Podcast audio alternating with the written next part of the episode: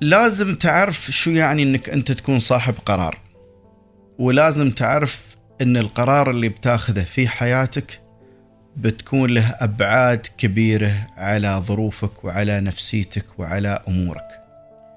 لازم تعرف إن كلمة لا لها تبعات وكلمة نعم لها تبعات. لازم تعرف إن قرارك هو اللي يصنع ردات فعلك ومصيرك ومستقبلك.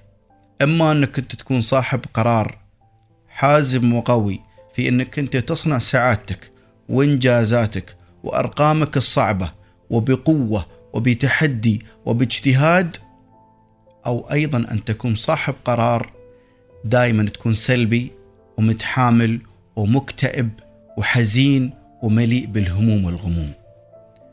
القرار قرارك وهذا اختيارك وخيارك الوحيد.